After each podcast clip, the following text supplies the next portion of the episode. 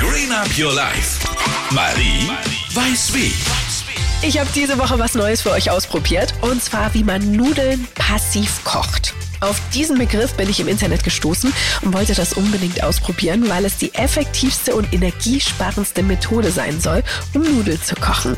Man startet ganz normal, indem man Wasser zum Kochen bringt, dann Salz ins Wasser gibt und anschließend die Pasta. Normalerweise wird ja empfohlen, das Wasser am Siedepunkt zu halten, aber bei der passiven Methode dreht man stattdessen die Hitze ab, sobald das Wasser gekocht hat. Damit die Hitze jetzt nicht entweicht, kommt der Topfdeckel drauf und die Nudeln können so passiv weitergaren. Man kann sich dabei weiter an die Garzeit auf der Verpackung richten. Zum Schluss vielleicht nochmal testen, ob die Paste wirklich durch ist, denn jeder Herd ist ja anders. Ein Elektroherd gibt zum Beispiel mehr Risthitze ab als ein Induktionsherd. Anschließend nur noch das Nudelwasser abgießen und fertig.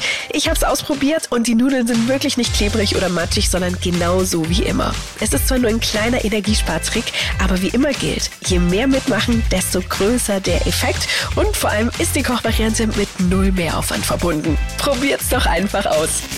Green Up Your Life. Marie weiß wie. Check auch den Blog und den Podcast auf energy.de.